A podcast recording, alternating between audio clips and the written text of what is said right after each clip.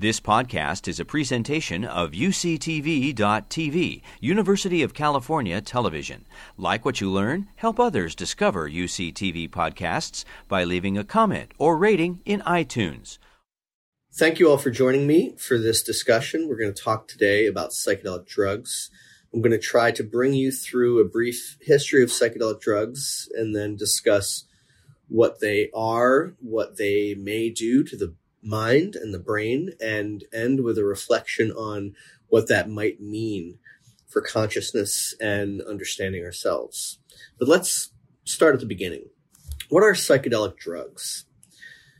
The word psychedelic uh, can be defined in lots of different ways. One definition is of noting a mental state characterized by a profound sense of intensified sensory perception, sometimes accompanied by severe perceptual distortion and hallucinations, and by extreme feelings of either euphoria or despair. That may be true for many people who experience the effects of psychedelic drugs, but it isn't quite in uh, keeping with the uh, original intention of the person who first coined that word psychedelic. The word psychedelic was first coined by Humphrey Osmond who was uh, an English psychiatrist who was expatriated to Canada and who, along with Abram Hoffer, was one of the first people to give LSD to patients diagnosed with alcoholism and one of the first to uh, administer LSD within a clinical setting.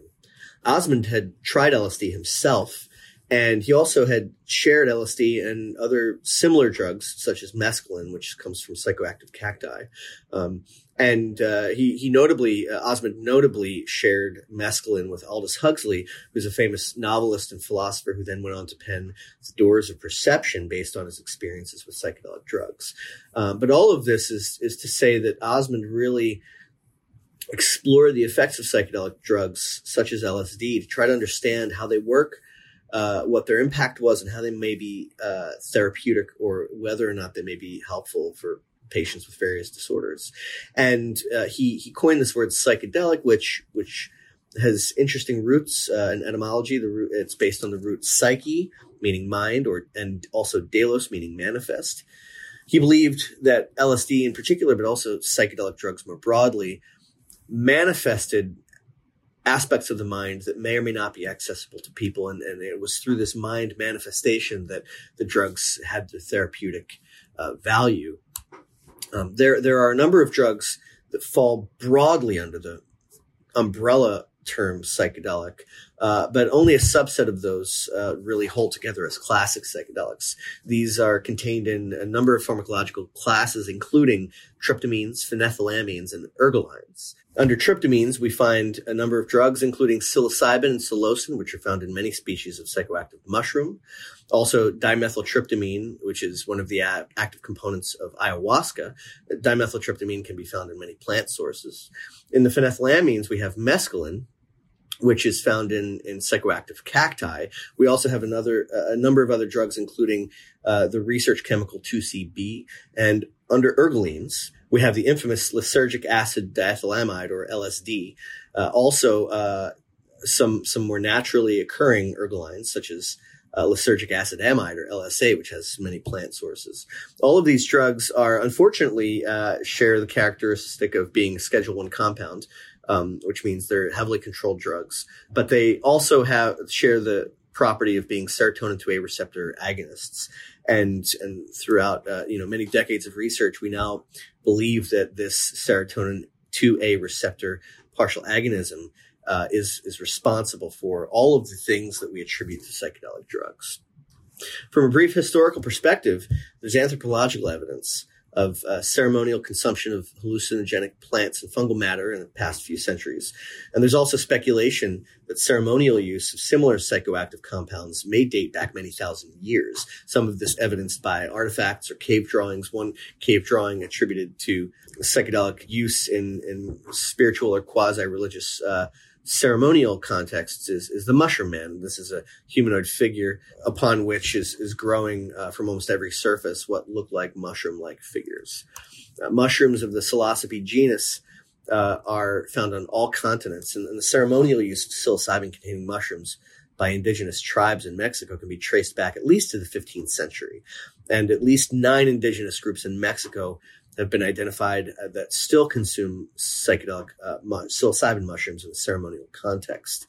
So there does seem to be some evidence suggesting that uh, the use of psychedelic drugs in various contexts, mostly religious or uh, you know quasi spiritual or ritual contexts, uh, does have a historical uh, basis and is not just a, a, a recent affectation of, of, of human experience. Uh, but how did these drugs come to kind of modern Western uh, society? Well, mainly through two routes. Uh, one was through uh, the experience of Gordon Wasson, who who went to Mexico searching out the magic mushroom, uh, found a, a, group of people using the mushrooms, and, and found Maria Sabina, who's who was a famous mushroom shaman, and, and, she brought Gordon Wasson and his wife through a mushroom ceremony. He took many pictures and took notes and wrote stories about that and brought that back to the United States, and that was published as, a, as an article in Time magazine. Uh, that uh, that whole uh, train of events uh, was one way that psychedelics were brought to American consciousness. Another way was through the discovery of LSD by Albert Hofmann in Sandoz Laboratories, and then the subsequent dissemination of LSD throughout medical uh, and also research labs um, and government agencies throughout the United States and throughout the world. So these two routes were two of the main routes by which psychedelics were brought to the United States. And, and shortly after these really caught on, many thousands of individuals went through research and therapeutic trials in, in the 50s and 60s. These trials mainly uh, involved LSD, but also involved psilocybin, mescaline, and possibly other compounds these compounds were studied uh, for a variety of reasons to try to understand and to treat mood disorders, psychosis, addiction, palliative care situations, and, and to treat and understand pain. Unfortunately, the vast majority of these studies were conducted with what we would consider to be uh, unacceptable scientific rigor, inadequate control conditions. But all of this came to a screeching halt with the Controlled Substances Act of 1971.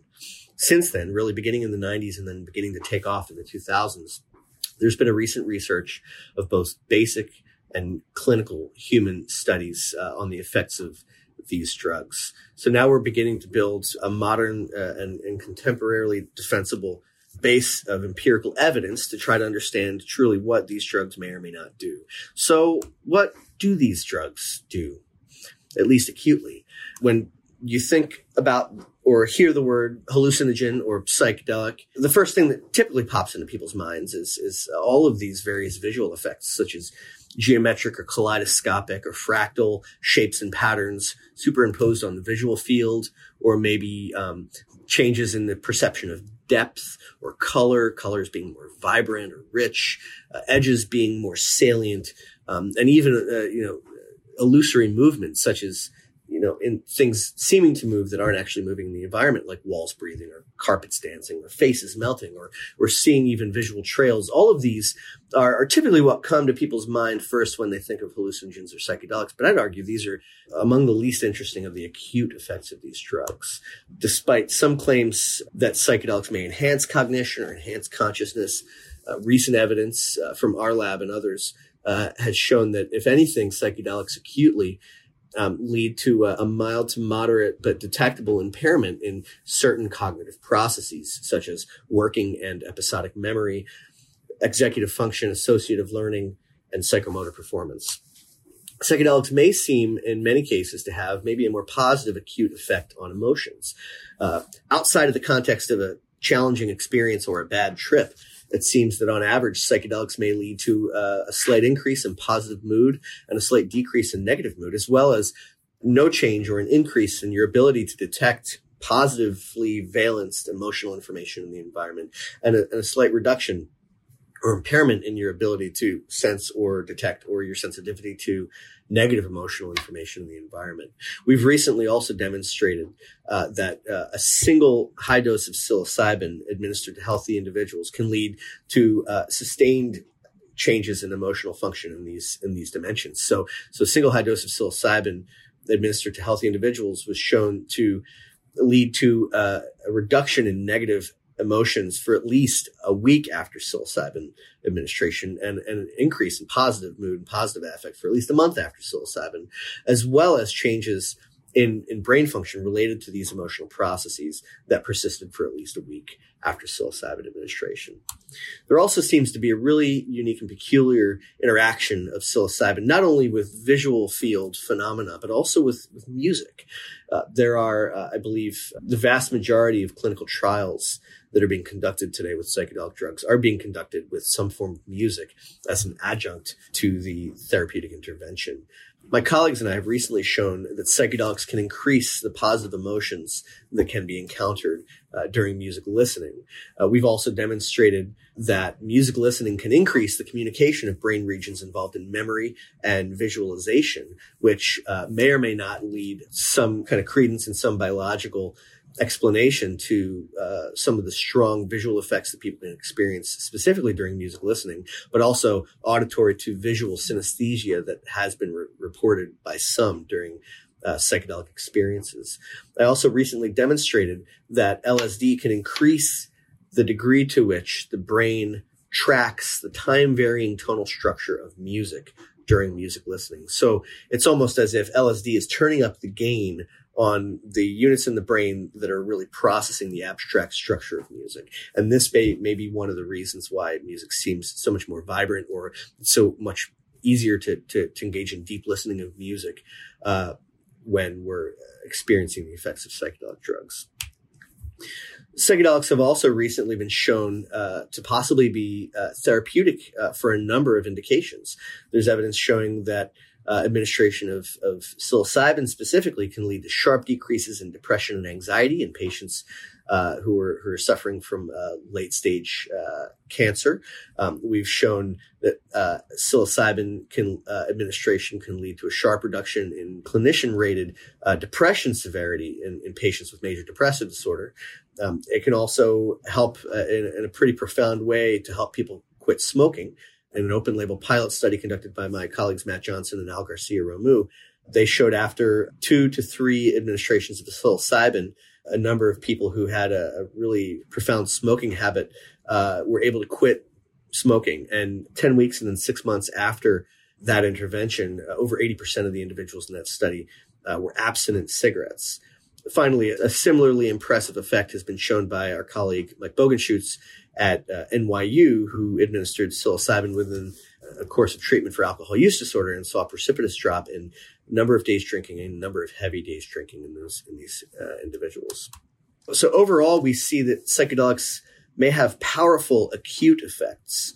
Uh, they may also have the potential for powerful therapeutic effects, and psilocybin therapy and psychedelic therapy more broadly may lead to an abrupt and profound restructuring of behavioral cognitive and emotional states. It can really potentially allow patients access to a broadened behavioral repertoire to help them recover from seemingly wide variety of illnesses. But a natural question then arises, well, how might psychedelics do all these things? What might the mechanisms underlying these changes be?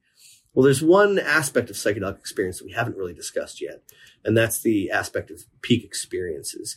Peak experiences have been described in a variety of different ways. Uh, one way to describe these experiences has been uh, using the term ego dissolution, or you know whatever you believe the ego is or consider the ego to be, that kind of goes away and isn't present anymore uh, for some period of time during psychedelic experiences.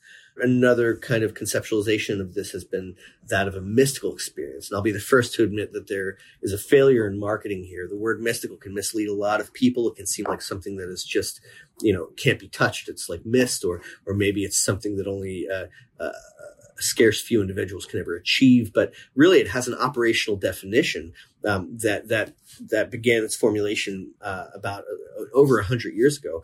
Um, in in his uh, in his book, uh, Varieties of Religious Experiences, William James published uh, and wrote uh, an entire chapter on mystical experiences, which he believed could possibly be experiences that are uh, trans religious, trans cultural, and, and, and, had a number of core features. Uh, uh, Stace picked up on this idea, and Stace was a was a philosopher of religion. And in 1960, he published a book on mystical experiences that really tried to to bring more kind of uh, solidification to this idea. He he uh, read and and reviewed uh, as many religious and, and, cultural and spiritual texts and non spiritual texts that he could, and and tried to identify experiences that fit this definition of mystical experience. Um, he then tried to look for similarities between all of these experiences and, and identified a number of dimensions of experience that seem to hold these uh, experiences together. That being some form of feeling of unity of self and others, or, or unity between the self and the world or the universe. Really, a breaking down of barriers between self and other. Um, these experiences seem to have a noetic quality. In other words, seem to be more real or more true than other experiences that people have in normal waking consciousness. They seem to have an element of sacredness or reverence. Um, they involved deeply felt positive mood. They had an, an aspect of ineffability or, or really the inability to, to truly uh, be expressed and, and, and, explained and described using words. And, and finally, this element of transcendence of time and space, such that time and space didn't seem to exist during these mystical experiences. We've created a questionnaire uh, that tries to probe, uh, you know, self-report endorsement of having experienced any number of these dimensions. And when we score that uh, questionnaire, we find that the score on the mystical experience questionnaire seems to follow a, a really uh, reliable dose dependent uh, fashion, such that with greater uh, dose of psilocybin specifically, we see greater scores on uh, this mystical experience questionnaire. Indeed, scores on this mystical experience questionnaire seem to correlate well with a number of other meaningful constructs, such as self-reported meaningfulness of the experience, as well as the self-reported spiritual significance of the experience, such that uh, lower values of mystical experience questionnaire scores are correlated with people saying that the experience they had was similar to experiences that occur once every five years or once a year or once a month or even once a week. Whereas very high scores on the mystical experience questionnaire are correlated with responses such as, you know, this may have been among the top five or the single most meaningful experience of my life that I encountered under the acute effects of this drug. And, and similar for ratings of spiritual significance of the experiences. So higher mystical experience questionnaire scores correlated with ratings of the experience being among the top five or the single most spiritually significant experience of a person's life. We've also found that mystical experience scores correlate well, uh, reasonably well with reductions in depression and reductions in anxiety that are encountered after psychedelic experiences. And uh, my colleagues have found that greater mystical experience scores were correlated with reduction in craving, an increase in confidence to abstain, and a decrease in the temptation to smoke when trying to treat smokers with psychedelics, specifically psilocybin. So this psychological experience, this construct of mystical experience, and more broadly, the subjective experiences that people may encounter during psychedelic experiences may themselves be related to these therapeutic outcomes that we're beginning to uh, beginning to uh, observe and, and understand uh, in relation to psychedelic uh, therapy. Uh, but there are other uh, potential mechanisms and explanations of of what psychedelics may be doing that can have a therapeutic um, output or a therapeutic value. Um, these are preliminary data from uh, a study that we recently published in patients with major depressive disorder. These uh, patients saw a, remarkable and, and, a somewhat durable reduction in depression severity after treatment with psilocybin. And within these patients, we also saw a reduction in perseverative errors on a cognitive flexibility test that's similar to the Wisconsin card sort test. So, uh, in this test, basically, we're, we're asking uh, people to to learn a, a, set of rules and then those rules change and then they have to relearn the new rule and then the rules change again and, and the degree to which people perseverate on previous rules is basically understood as a measure of uh, cognitive inflexibility so after psilocybin therapy individuals in this study saw an improvement in cognitive flexibility. In a separate survey study, we found that while psychedelic drugs may uh, involve and, and may evoke mystical experiences as well as psychological insights, it was actually increases in psychological flexibility that resulted from these psychedelic experiences that mediated the effects of mystical experience on decreases in depression and anxiety. So from a neurocognitive perspective, it may be this cognitive flexibility or psychological flexibility that is underlying the therapeutic changes that we see with psychedelic drugs. And finally, we can talk about some of the biology underlying psychedelic drugs. There are maybe three models of psychedelic drug effects in the brain that are emerging and that may go some distance to explaining how psychedelic drugs work, both acutely and in terms of a therapeutic effect. Uh, one of uh, the the models that's that's developing is is really focused on the action of uh, and, and the importance of the default mode network. So this default mode network is a network of brain regions that are variously involved in uh, self-referential processing, self-related uh, thoughts and cognitions. Um, one of the brain regions, the posterior cingulate, it can often be found uh, to to be active when people are asking questions such as, "Does this adjective describe me?" or "Is this face mine?" or not.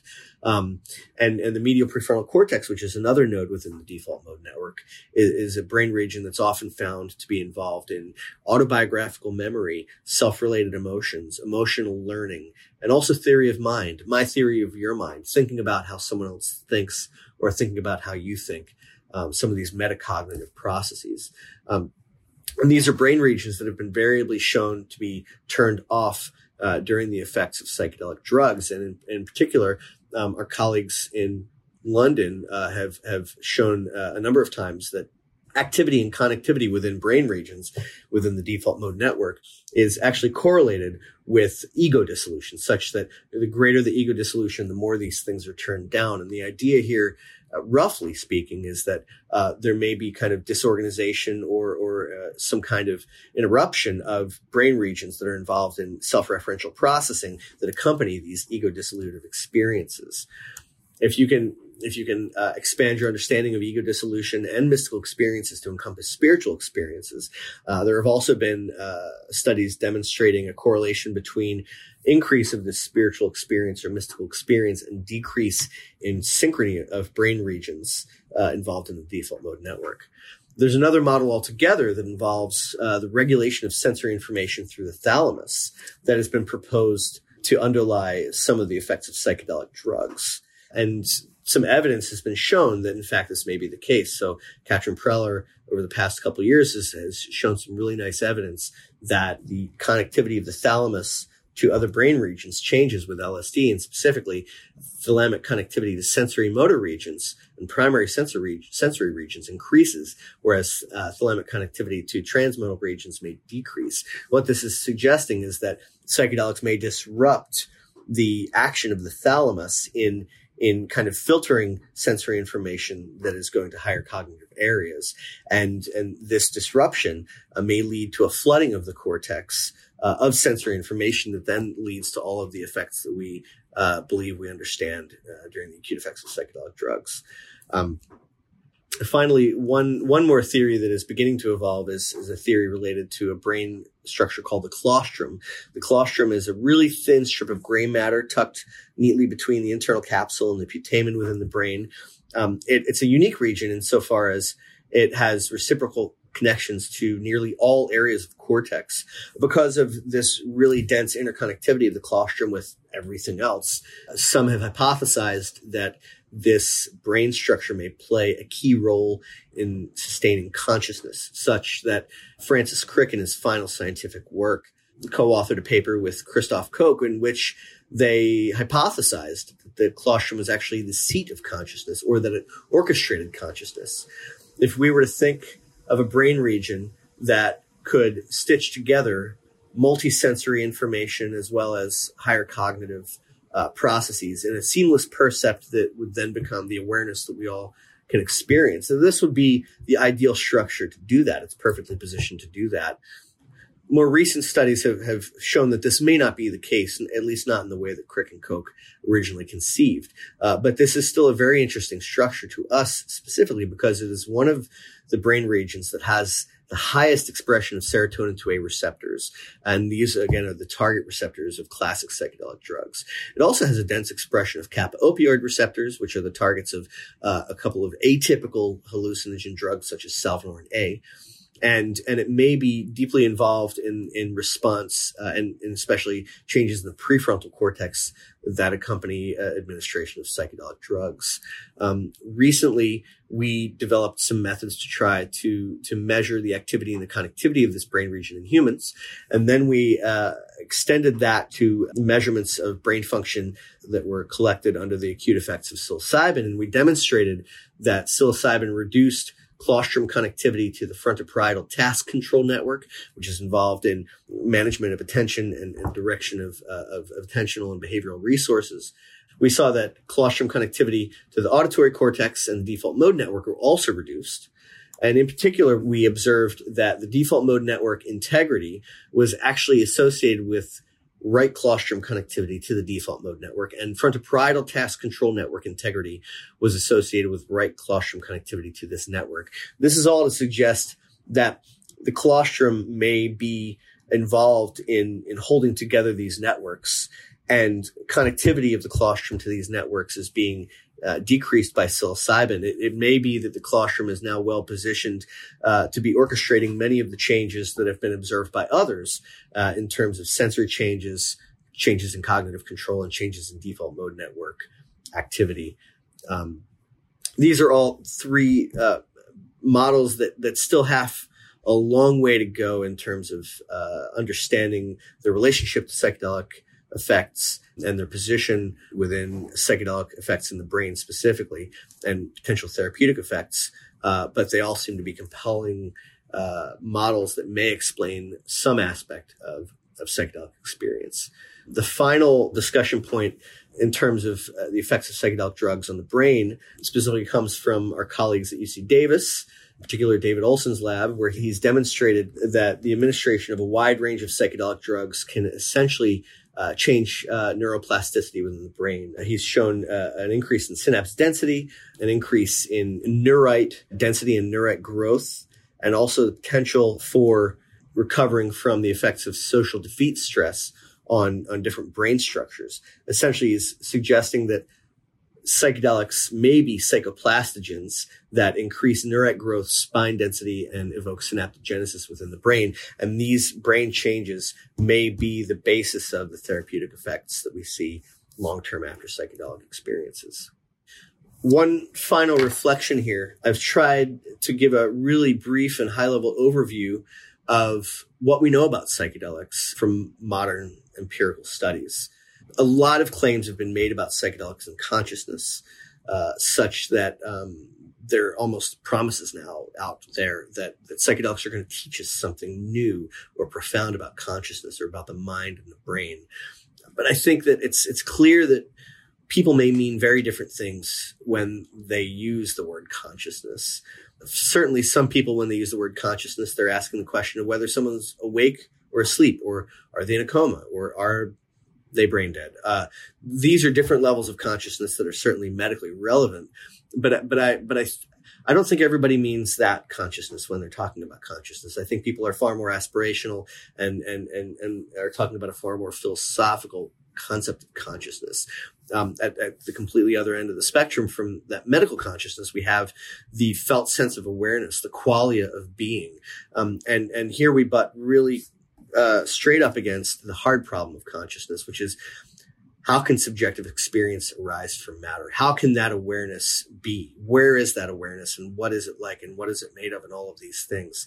Um, backing off of that hard problem of consciousness, we have some more easy problems of consciousness that involve questions such as what are the contents of consciousness and how does the brain represent these contents of consciousness and what is accessible to conscious awareness and and how does uh, conscious or unconscious awareness affect attention, memory, emotion, and decision making? These questions are squarely within the realm and and and and and within the range of modern psychology, neuroscience, and other such disciplines. I would argue that psychedelics may help us to deepen our understanding of aspects of consciousness within the scope of the easy problem. But I don't I don't believe there's any reason to think that there's anything about psychedelics that will bring us any closer to understanding or cracking the hard problem of consciousness, uh, at least no closer than any other tools we have at our disposal. Um, and I hope to engage in much more conversation about that and and and truly learn a lot more uh, about whatever we can uh, in the future using uh, psychedelic drugs as scientific tools. Thank you for your time and attention. You've been listening to a podcast by University of California Television. For more information about this program or UCTV, visit us online at uctv.tv.